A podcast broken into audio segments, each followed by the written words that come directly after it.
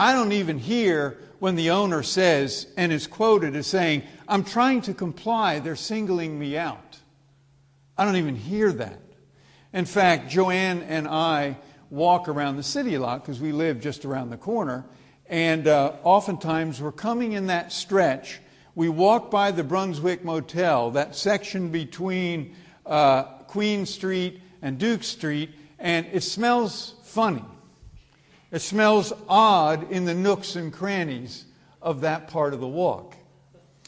And uh, I find myself usually thinking, you know, Joanne and I are usually talking about some theological thing about salvation or how great our marriage is. Typical stuff that overseer bishops do.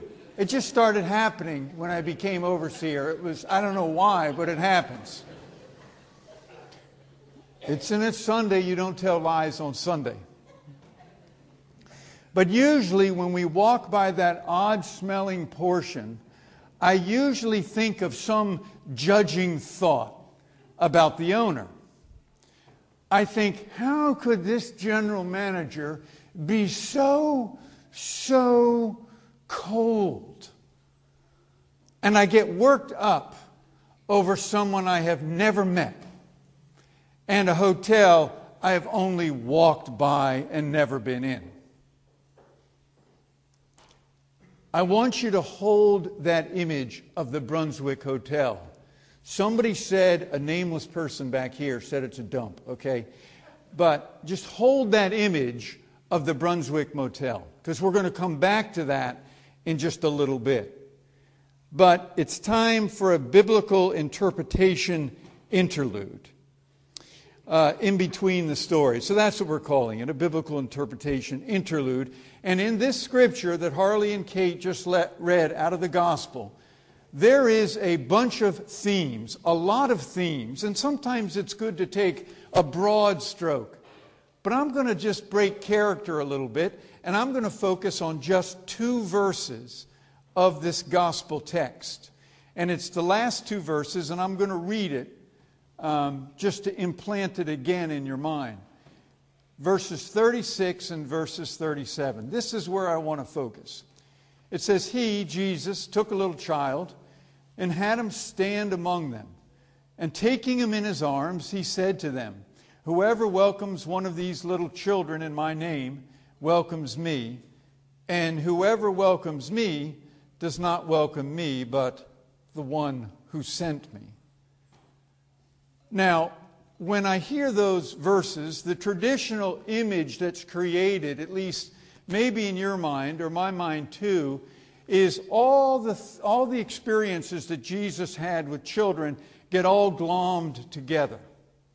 And so when I see this, usually, perhaps what came to your mind is that Jesus is holding a child up in his arms, and Jesus has a wonderful smile on his face with perfect teeth. And the baby is laughing and cooing, and everybody's, oh, oh, oh, it's so cute. And then Jesus says, I would like you to approach the world with the wonder of the child and the playfulness of a six year old. And when you do that, verily I say to you, the bluebird of spiritual happiness will rest upon your shoulder now and forevermore. Let's eat. That's what comes to my mind when I think of that and when I look at that. And that's a comforting message, and it's even encouraging. And if you do that, it actually makes a difference in your life. That's all good. That's all good. And there's other places where Jesus leans to that kind of thinking. But the fact is, in this text, that's not what Jesus is saying at all. The key that unlocks the simple truth that's embedded in these two verses comes from this question What's the focus? What's the focus of Christ's comments? Is the focus on having an attitude of a child? Or is the focus on our attitude toward the child. That makes all the difference. I mean, you take the first one and you get the laughing baby, you get the cuteness, you get the safety. But if you take the other one, it leads to standing alone. It leads to taking in new information. It means learning something new, going against the social norm of the day. Ooh, this isn't comfortable. This isn't cute.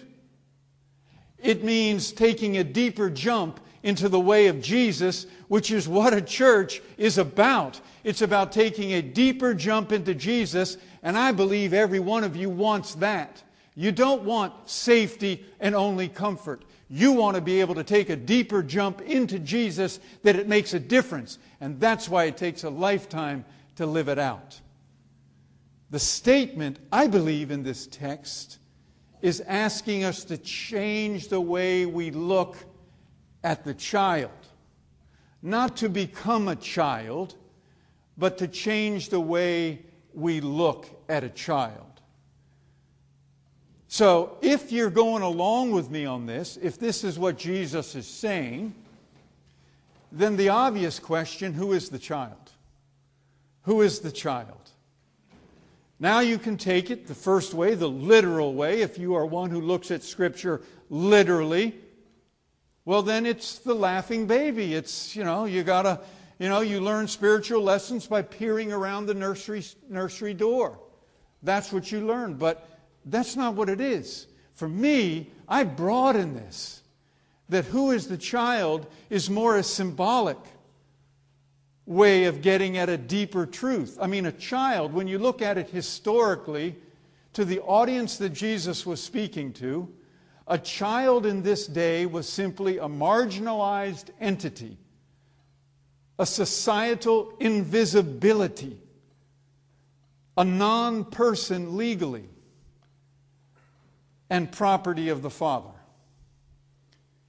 What's actually happening in this text that gets obscured sometimes with what I do in pushing all these children's stories together, what gets lost is that Jesus is making a direct challenge to the societal norms of the day. That's what he's doing. And it is this simple truth that opens up and changes our view. It may even change your view this morning of immigration. It may even affect your view of how you look at gays and lesbians in the church. It may affect how you see the power of God being transferred in the here and now. It's a practical teaching on how the power of God is accessed in the here and now that we can feel. Oftentimes people are saying, Oh, well, how do I know God exists? You know, I need to feel Him, I need to touch Him, I need to do this. And we work and we shape God so that can happen. And we shape the mystery out of God with certainty which is the total antithesis of what following Jesus is. Spiritual maturity is that mystery opens up and certainty gets a little bit closer and smaller the longer we follow Jesus and truly understand what he's asking of us. So, what is being said as we sit here is he's asking us to go against the social norm of the day. And as Titus alluded to in the call to worship, including the marginalized. But again, including the marginalized in this day and age and in this culture is becoming like saying missional. You know, I mean, it's, it's, it's like getting together, they're getting mixed together. It's like all are welcome on your sign. Nobody sees it.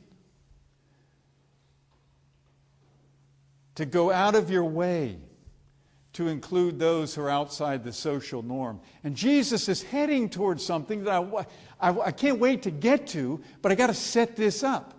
Because Jesus is challenging the social fabric of an entire society. And here's the thing that I really, really enjoy He's encouraging the church to take the lead. He's encouraging the church to be ahead of the curve. Lead and learn. Lead, take in new information, and learn. It's a constant evolving process. It's not like peer and see, take a step, what's everybody else doing, what's society saying, and then all of a sudden the social norm gets mixed up with biblical interpretation and you stay put. Jesus is asking everyone in this text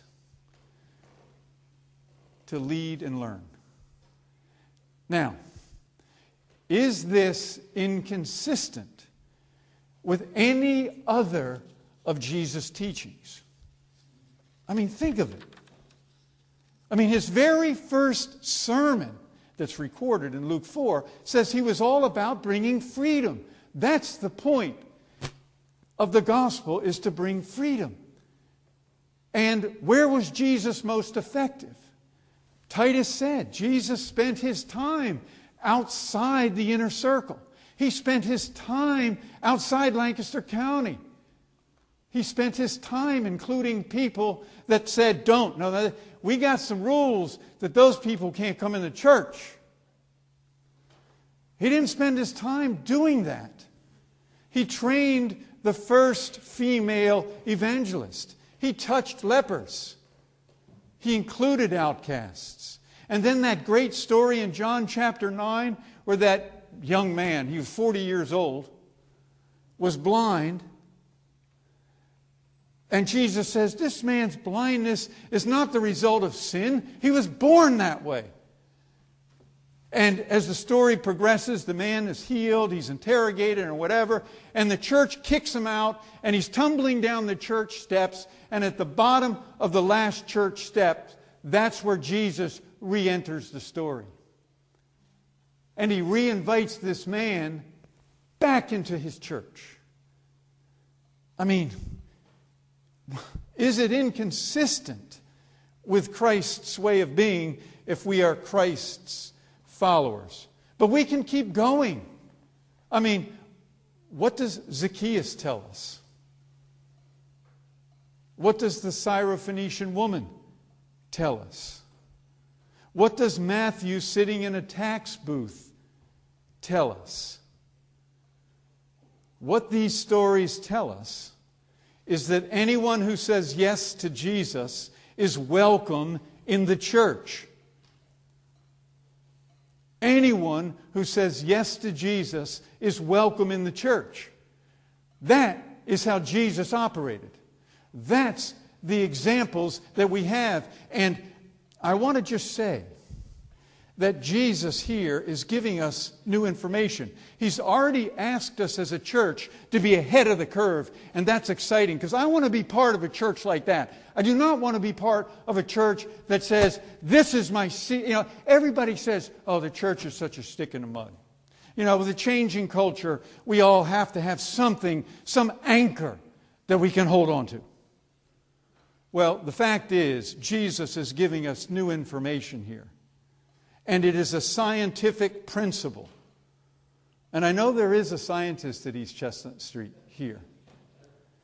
So talk to me privately afterwards. Don't challenge me yet. But it is a scientific principle that if an organism does not take in new information, it dies. It dies. That's that whole point of the church is evolving as it takes in new information, as it leads and learns. It's in flux.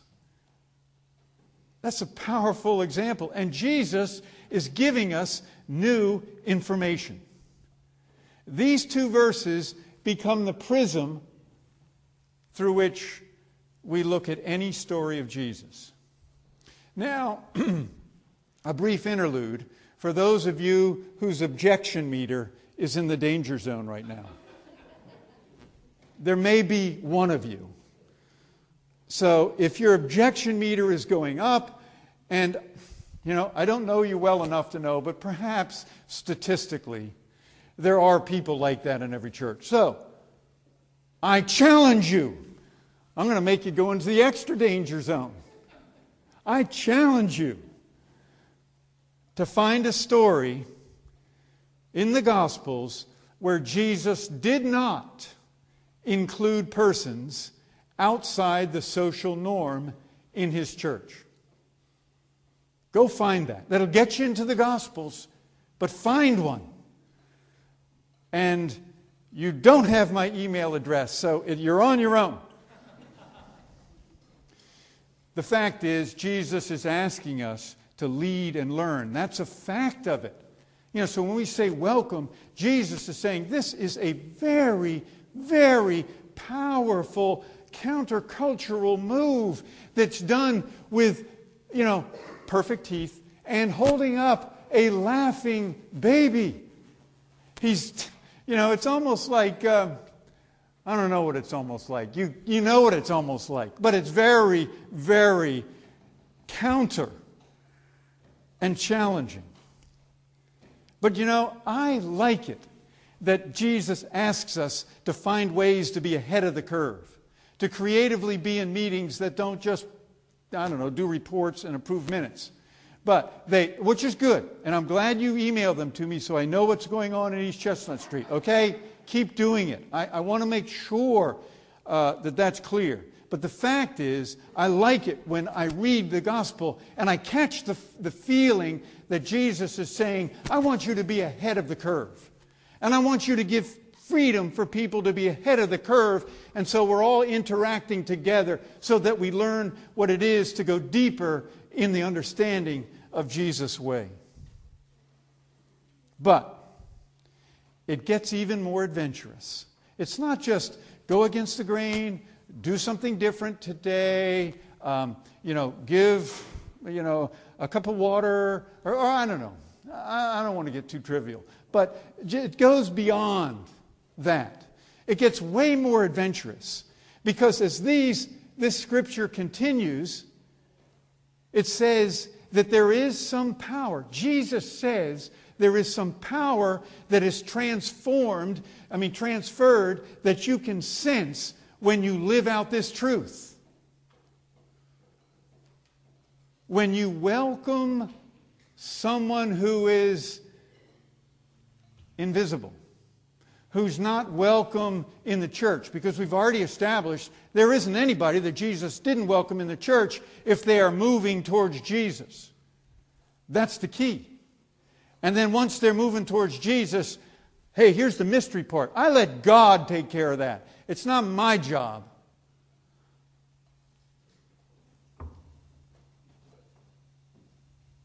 So, there is this power transfer if you live out this truth. And I was mindful this morning of the, some of you know St. Benedict. He has this thing he calls the ladder of humility, a way to grow into the love of God. And the tenth rung, the tenth rung of that ladder is to be empathetic, not superior to others. So this isn't this kind of step down. This isn't kind of like, well, we'll include all people because whatever. It is a leveling of the playing field that, you know, popping back to the servant of all, it happens, this power transfer, what happens is it is a level playing field, and you can feel it within your soul when that happens. And the fact is, we're all marginal, okay? Again, I've said a couple times, I don't know you as well as I'd like, but we're all marginal. We all have our rough spots. We all have our invisibility spots. We all have our blind spots, our outcast spots. But verse 36 and 37 is like spiritual zout. For those of you who do not do laundry, zout is a stain remover. I put in a load of laundry this morning, so that was on my mind.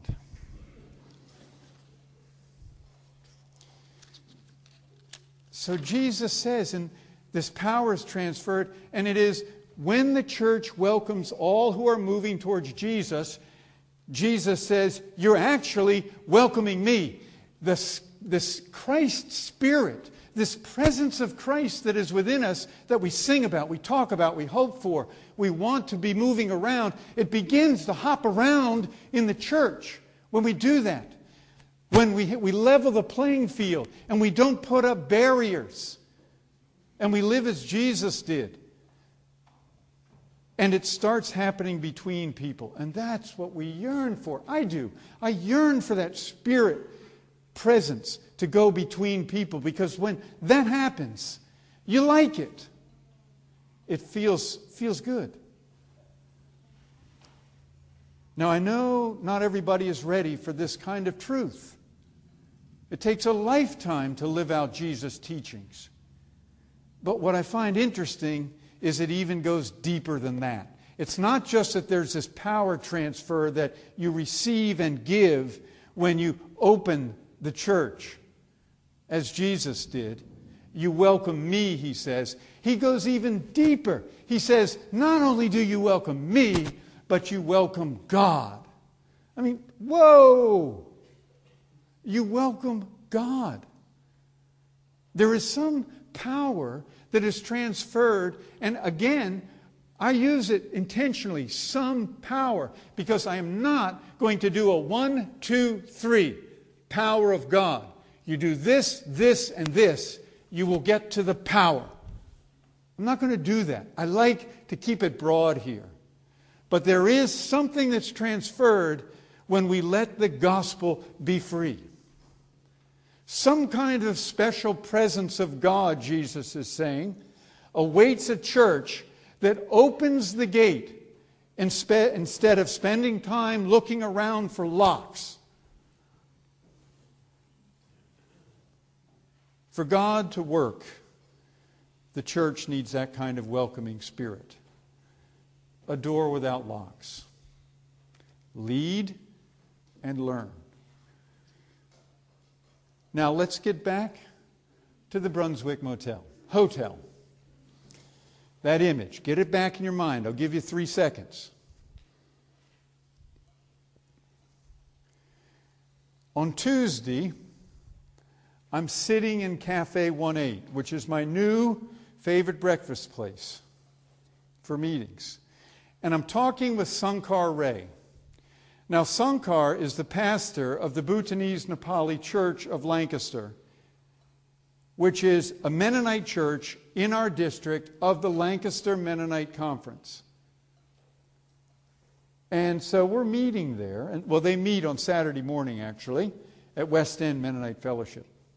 And some of you know that there are over a thousand Nepali in Lancaster. So he's leading this church. And over the Labor Day weekend, two weeks ago, they had a Nepali church conference. Nepali Christians from all over the country were coming to Lancaster. And Sankar was hosting it. And I was eager to talk about it Tuesday because it was over. We finally had a chance to meet. And a little bit of historical perspective this is the fourth year of this Nepali conference. The first year had about 50, second year had a few more. And Sankar, when we met, said, I'm going to top out the registration at 300. And I said, Oh, okay. Uh, uh, maybe we should maybe we should get together and plan a little bit about this. So back in the spring, we had it all set up. We planned. We had it to meet at James Street Mennonite Church on Friday and Saturday, and then people would stay in homes, and we reserved the entire MCC welcoming place, all four houses, and we had a room at the Marriott uh, for Sunday at a good price, and I felt good about the rates and the venue. Well, shortly before the website goes up, I find out that Sankar has switched the conference to the Brunswick Motel. And about a week later, I read in the paper that a portion of the hotel was closed down. Okay, so my over responsibility is kicking in. I'm the overseer, I'm the bishop. What am I supposed to do? What am I supposed to uh, uh, you know, it's like, you know, my plans, my plans. All the work we did. You're going to the Brunswick. So, you know, I called him up and I said, Sankar, do you know what you're doing? Uh, you know, have you talked with the owner? You know, whatever. So he had the conference at the Brunswick. So this Tuesday, this past Tuesday, is when we were going to talk about it. And I was very eager to find out how it went. So I said to Sankar, I said, Sankar, how did it go? First words out of his mouth. It was amazing. I wasn't expecting that. And he went on to say, Ashok Bhatt, the general manager, was so welcoming. You see, this was the guy that I was never met, but was thinking about every time I walked by the Brunswick Motel. He said he was so welcoming. Instead of 300 people, we had almost 500 people. And I wasn't going to turn anybody away. I didn't know what to do. I went to Mr. Bhatt and I said, I can't arrange the chairs in any geometric pattern or whatever to get everybody to be seated. What can I do? Mr. Bhatt opened three more ballrooms for him for free. And then he opened a room for the children for free. Then he let us use his kitchen with all his pots and pans all his utensils, and he let us cook. People said the food was one of the highlights. He said in all the other conferences, nobody ever mentioned anything about the food. That was something we endured. And then, you know, here I am sitting here listening to this, knowing that every time I walk by the Brunswick, I'm judging this guy he says, uh, also, he let the people check out late, no extra charge, because they were enjoying the conference so much. And then he says it was perfect for Nepali people. You see, he said, Mr. Bhatt, he works with lower class people. He is from India. We understand each other's culture. And when I hear all the bad things about the hotel, Sankar said, I feel bad for him. At that moment, I entered this scripture in a new way. While I was eating one scoop of granola and drinking mint tea, I had to take in new information.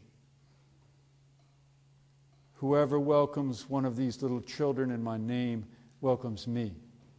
And whoever welcomes me does not welcome me, but the one who sent me. Lead and learn. Let's pray. Jesus, I thank you that you challenge us, you encourage us, and, and you give us power. And I pray in the name of Jesus for that kind of power that kind of resting power, that kind of gentle power, that kind of promise that you have given us, that we might be empathetic and not superior to others,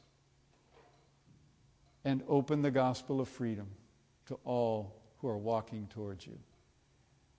I share that with you, Lord God, and I ask that you bless these Chestnut Street congregation, wherever each one is individually, spiritually, I just ask that you would encourage, bless, and be grace filled upon each one and this place. In Jesus' welcoming name, full of freedom and abounding in grace. Amen.